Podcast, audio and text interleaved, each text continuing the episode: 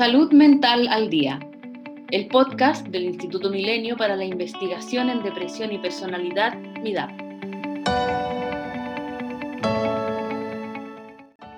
Hace unos días, el Mercurio publicó un artículo titulado Estudio perfila el estado psicológico de la región metropolitana en cuarentena.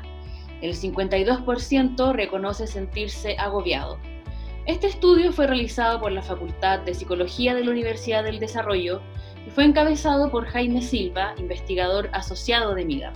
Jaime Silva es licenciado en Psicología de la Universidad Central, magíster en Psicoterapia Cognitivo-Social de la Universidad de Barcelona y doctor en Psicobiología de la Universidad Complutense de Madrid. Sus líneas de trabajo han estado relacionadas con la sensibilidad al estrés y su relación con factores de personalidad, regulación y psicopatología. Actualmente es director de investigación de la Facultad de Psicología y del doctorado en Ciencias del Desarrollo y Psicopatología de la Universidad del Desarrollo.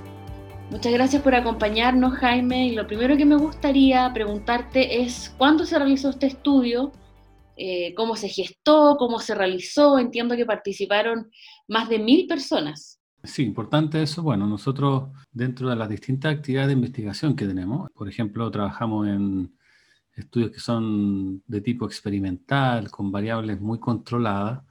Eh, tenemos también una línea de trabajo que es más exploratoria, ¿ya? que en el fondo, más que cautelar el, control de las variables, buscamos tener una representatividad en, las respuestas que tengamos de, estos estudios. ¿ya? Y, y uno de esos enfoques es el, el enfoque que trabaja con lo que se llaman los paneles de investigación, donde eh, nosotros tenemos una población cautiva, que cada cierto tiempo nos responden preguntas, que es una población representativa de, eh, eh, de Santiago. ¿ya? Es una población que es representativa de la región metropolitana en realidad y incluyendo distintas comunas, distintos niveles socioeconómicos, distintos eh, eh, momentos del, ciclo vital, de género, etcétera, etcétera, etcétera. ¿ya?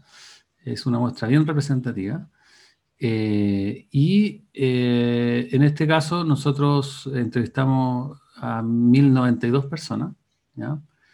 durante la, la, cuarentena total que hubo en Santiago hace, en abril, digamos. ¿ya? Y más o menos tuvo hecho esta, esta encuesta hacia la mitad de la cuarentena, en ese periodo se hizo. ¿ya?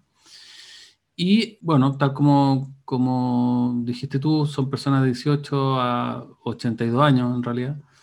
Eh, y el, el, rango de confianza de, de, la, el nivel de confianza de la representatividad, representatividad es 95%. Eso más o menos es como el, la ficha del, del estudio. Bueno, y acá uno de los datos principales que destaca esta publicación en el Mercurio es que el 52% de las personas reconoce sentirse agobiada. Eh, cuéntanos un poco porque aquí hay cuatro perfiles en el fondo que son los que ustedes definieron. Claro, mira, bueno, un, poco la, la, noticia tomó esa dirección en, en como el, análisis que hizo el Mercurio de, nuestro estudio. Pero el estudio tiene una motivación que es un poquito diferente, que quizás vale la pena explicar primero, ¿ya? Que es la siguiente, que es muy afín a lo que eh, hacemos también con el Instituto Milenio de Depresión y, y Personalidad, porque se enfoca en las relaciones humanas, ¿ya? Y nuestro enfoque eh, tiene una perspectiva, que es la perspectiva que nosotros llamamos la homeostasis social. ¿ya? Nosotros hemos estado trabajando en el último últimos meses en esta idea de el equilibrio en las relaciones interpersonales. A eso llamamos homeostasis social. ¿Y, qué, ¿Y qué significa este equilibrio? ¿ya? La experiencia humana, en general, está organizada de, de una manera que, que puede ser identificada, es decir, tiene una estructura. Lo que yo llamo la arquitectura de la experiencia humana. Y esa arquitectura o esa estructura muestra que nosotros tenemos, por así decirlo, dos tipos de necesidades competitivas en eh, nuestra experiencia. Una es la necesidad de estar conectado con otros, de tener una intimidad emocional con otros. de sentirnos protegidos por otros, de, sentirnos, de sentir seguridad al estar con otros, ¿ya? Pero al mismo tiempo, todo ser humano necesita tener un nivel de independencia, autonomía, libertad, capacidad de decisión, espacios personales. ¿ya? Por tanto, eh, en, la trayectoria de vida de una persona, desde, desde la infancia temprana, ¿no es cierto? Y, eso queda muy reflejado, por ejemplo, en el apego, todo ser humano, ¿verdad? Busca protección y busca libertad. ¿ya? Y eso que, que, parece muy, muy simple, en verdad es lo que organiza toda nuestra forma de sentir y organizar nuestra vida afectiva, personal, etcétera, etcétera. ¿ya? Entonces, cuando una persona eh, se desarrolla, ¿ya? va buscando un equilibrio entre estos niveles. ¿ya? Y lo interesante de esto es que muchas veces nosotros nos focalizamos en la carencia de, por ejemplo, cuando la persona le falta protección. Y uno piensa, bueno, la persona le falta protección y, y entonces el sentimiento de inseguridad, el sentimiento de soledad, por ejemplo, va a estar conectado a eso.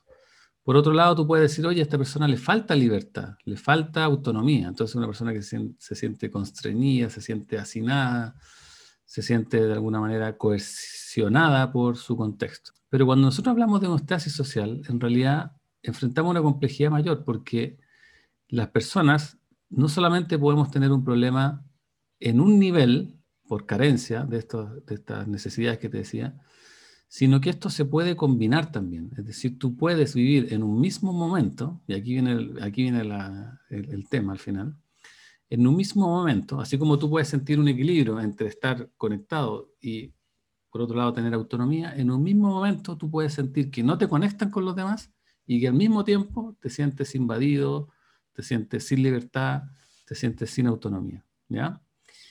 Y esa condición que combina lo que pudiéramos llamar un sentido de aislamiento o soledad, junto con un sentido de eh, falta de libertad y hacinamiento. Eso es lo que nosotros llamamos agobio. ¿Se entiende? Entonces, en nuestro estudio, cuando decimos el 52% de la población tiene agobio, decimos que el 52% de la población perdió su equilibrio en la metastasis social y se encuentra en una situación complejísima donde por un lado se siente desconectado de las personas que quiere estar conectado y por otro se siente invadido, siente que su privacidad eh, está en riesgo o, está dificultada, ¿verdad? Y por tanto siente o tiene eh, una experiencia de hacinamiento, como decía, en conjunto con la aislamiento. Esa es la experiencia de agobio.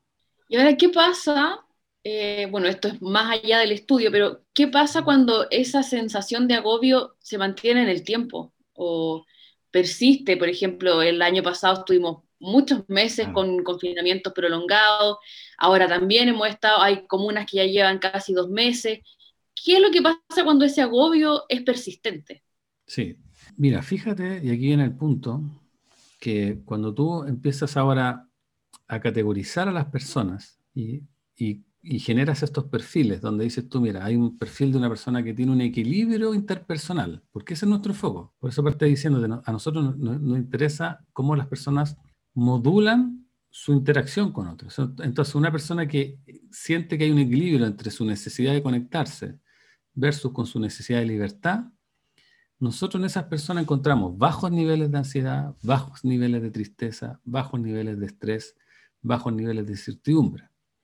En cambio, con este mismo análisis, que es un análisis, y vuelvo a insistir, en lo interpersonal, yo tomo a las personas que sienten que no tienen libertad por un lado y por otro no se pueden conectar con las personas que quieren, bueno, yo encuentro en ellos el máximo nivel de tristeza, el máximo nivel de ansiedad, el máximo nivel de incertidumbre, el máximo nivel de estrés.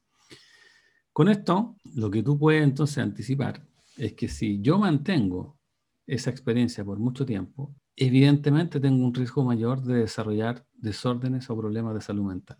Nosotros en el Instituto Milenio de Depresión y Personalidad tenemos una perspectiva que, nuestro director, el doctor Juan Pablo Jiménez, lo ha manifestado en distintas instancias, ¿verdad? Y, columnas, y, y, envió una carta donde decía, bueno, en realidad tengamos ojos, no todo el malestar es problemas de salud mental. yo estoy de acuerdo con eso. yo no estoy diciendo con este estudio que, que, las personas que sienten agobio tienen una psicopatología. No, no sería irresponsable decir eso.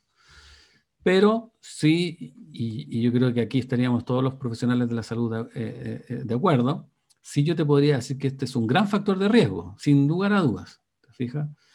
Y yo creo que ahí está en el fondo la importancia de este tipo de análisis, de, de, de poner en, la agenda pública esta idea de que las cuarentenas lo que afectan es nuestra manera de relacionarnos unos con otros y lo afectan en su doble dimensión. Por tanto, es un efecto que nos perjudica en la esencia de lo que es ser humano, de, lo que es ser un ser humano, es decir, en nuestra capacidad de ser seres sociales. ¿Y en qué nivel? Bueno, en nuestra necesidad de estar conectados o de buscar cercanía, en nuestra necesidad de tener autonomía y libertad.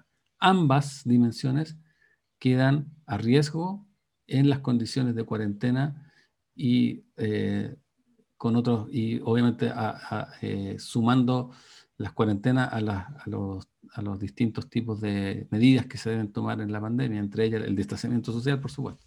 Y ahora Jaime, ¿qué diferencias pudieron ver ustedes en los resultados cuando se cruzan las variables de edad, de género, de, nivel socioeconómico también? Eso es muy importante, las tres cosas que tú mencionas tienen diferencias en los niveles de observación, ¿ya? Partamos por la edad. La edad, fíjate que eh, tiene una, un, comportamiento en relación a, estos temas muy interesante. Y como quizás tú puedes intuir, lo que sucede es que esta experiencia de agobio es más frecuente cuando uno tiene menos de 30 años. ¿Qué quiere decir esto? Que las cuarentenas afectan más en, esta, en este mundo interpersonal a las personas que están en etapas de la vida donde obviamente tienen necesidades más altas de socializar, por ejemplo, donde el, estar en casa con seres queridos no necesariamente se va a sentir como algo positivo porque te van a pedir que hagas cosas en la casa, te van a dar instrucciones. Entonces la sensación de estar hacinado o interrumpido o de no tener privacidad libertad se va a exacerbar. Entonces, en ese tipo de poblaciones encontramos más agobio. Y luego lo encontramos en personas de más de 50 años, que ahí también de nuevo, cuando, cuando eh, las personas pasan por por eh, estos periodos, ¿verdad? O cuando llegan a esos periodos de, del ciclo vital, vuelven a tener una dependencia mayor de otros, ¿ya? Y vuelven entonces a, necesitar más estar conectados y obviamente las cuarentenas han impedido eso eh, eh, claramente, ¿te fijas? Entonces, el, grupo de riesgo mayor en este punto es el, el grupo de menos de 30 años y más de 50. Cuando lo vemos en términos de género es interesante porque no hay diferencias de género importantes en cuanto al agobio. ¿ya? Ahora, si tomamos estas dimensiones que yo te había mencionado anteriormente, que son el aislamiento y el hacinamiento por separado, encontramos que los hombres se sienten en general más hacinados que las mujeres y las eh, mujeres se sienten más aisladas que los hombres. Es un poco el, el efecto diferencial de género. ¿ya? Y finalmente, el nivel socioeconómico lo que nos muestra, nos muestra algo que, que quizás también es, un poco obvio, que uno pudiera suponerlo por todos los estudios que se han hecho antes, en verdad, que es que el agobio es mayor a medida que el nivel socioeconómico es menor. ¿ya? Sin embargo, igual quiero decir que cuando tú tomas el nivel, el, otro extremo, el, el, nivel de socioeconómico más alto, el ABC1, dentro del ABC1 la mayoría de las personas sienten agobio también. ¿ya? Si bien la proporción es menor que en los eh, niveles económicos más bajos, igual es el grupo predominante dentro de ellos. ¿ya? Entonces, con esto no, te fijas, no quiero decir que en el fondo el nivel socioeconómico alto impide que ocurra el agobio, también ocurre. Y la otra observación importante es que el aislamiento per se, la experiencia de aislamiento per se, aumenta mucho en la medida que aumenta el nivel socioeconómico también. Es decir, los niveles socioeconómicos altos son los que experimentan más aislamiento comparativamente. Es un poco eh, lo que nosotros observamos en, este estudio en base a estas variables que tú, estos datos sociodemográficos, ¿verdad? Edad, género y nivel socioeconómico. Perfecto. ¿Y hay algún otro eh, dato interesante o que sea importante destacar más allá de lo que ya hemos conversado? Bueno, yo creo que, que, este estudio nos muestra la importancia de, eh, de, tener una visión un poco más compleja y más integrada, que es algo que nosotros hemos defendido mucho eh, a, través de MIDAP, ¿verdad? De la experiencia humana y de la psicopatología y de los problemas de salud mental. Eh, porque nosotros sabemos, y, esto se ha, demostrado en muchos estudios que tenemos ahí en, en, MIDAP, sabemos que en general el modo en que las personas buscan y, construyen sus relaciones interpersonales juega un rol central en la generación de, por un lado, trayectorias normativas del desarrollo y por otro, trayectorias desviadas del desarrollo, donde está la depresión, la ansiedad. Y por tanto, el enfoque de la homeostasis social, yo creo que, eh, es el, que nuestro grupo de investigación está desarrollando y está promoviendo, básicamente es una derivación conceptual y, empírica de, eh, de, ese espíritu que hay en el, en el, programa completo de MIDAP. Y que nos muestra entonces la importancia, como decía anteriormente, de valorar las relaciones interpersonales en su conjunto. Y al hacer esto, nos damos cuenta que efectivamente la cuarentena ha eh, afectado en, en sus eh, elementos constituyentes a nuestra forma de relacionarnos unos con otros. Y eso es lo que probablemente origina las, eh, las condiciones por las cuales las personas terminan desarrollando problemas de salud mental o dificultades en el, en el logro de su bienestar psicológico. Y ahora considerando que probablemente todavía nos va a quedar todo este año de idas y vueltas de las cuarentenas, del confinamiento. ¿Cómo podemos hacer de manera individual y quizás colectiva para que de agobiados pasemos a equilibrados?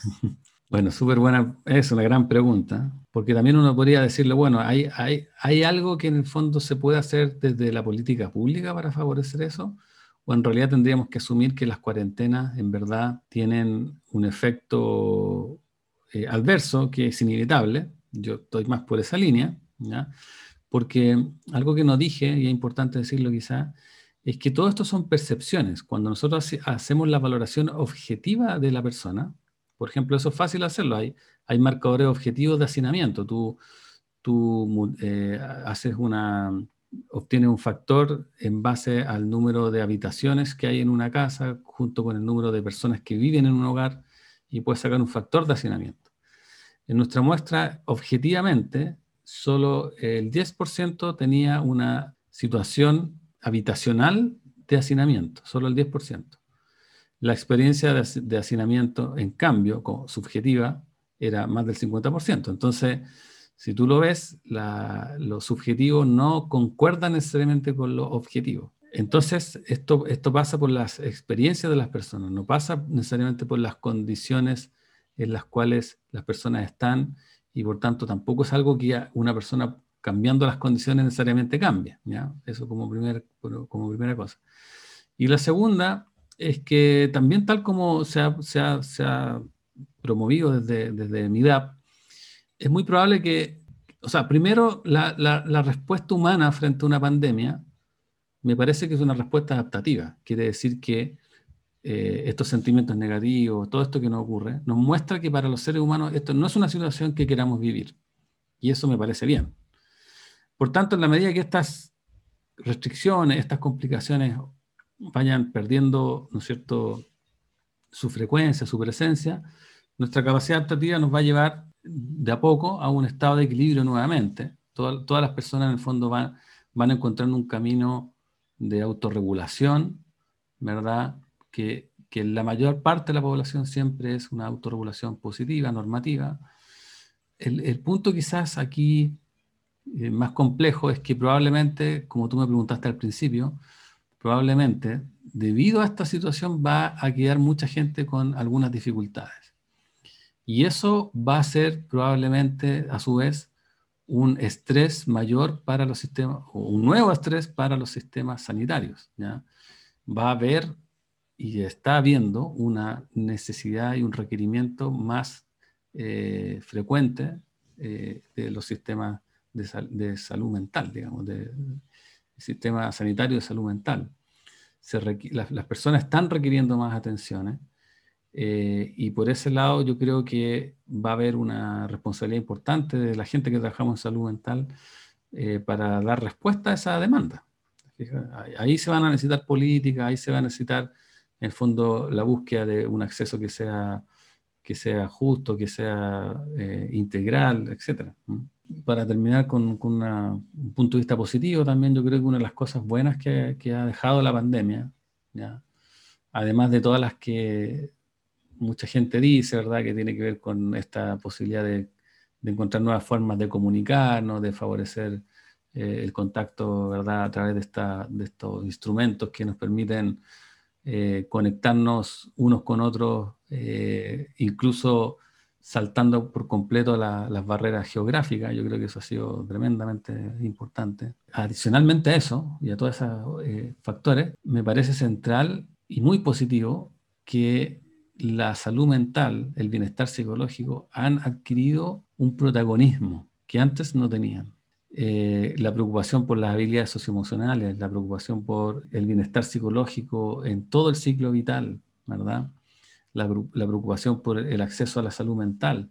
Todas esas cosas que, bueno, la gente que trabajamos en salud mental siempre le damos importancia, obviamente, pero, pero no había, yo te diría, una conciencia extendida, social, mucho menos en, las esferas de, de las políticas públicas. Bueno, lo hay, pero pero quizás siempre estuvimos a la cola de otras necesidades urgentes. Y hoy hay una valorización o una revalorización de las relaciones humanas, una revalorización de la necesidad de contar con políticas potentes de salud mental, eh, una revalorización de eh, la convivencia, ¿no es cierto? Y lo que en algunos otros sectores han llamado la cohesión social. Todos esos elementos a mí me parece que en nuestro país, ¿verdad?, derivan no solo de la pandemia, sino que de los eventos que se suscitaron desde octubre en adelante, de octubre de 2019 en adelante, han generado este contexto que a mí me parece muy positivo, que, es un contexto que quiere proteger, que quiere promover el bienestar psicológico de la sociedad. Muchas gracias por acompañarnos Jaime y también muchas gracias a todas y todos quienes nos escucharon hoy. Nos encontramos en un próximo Salud Mental al Día. Que esté muy bien. Chao.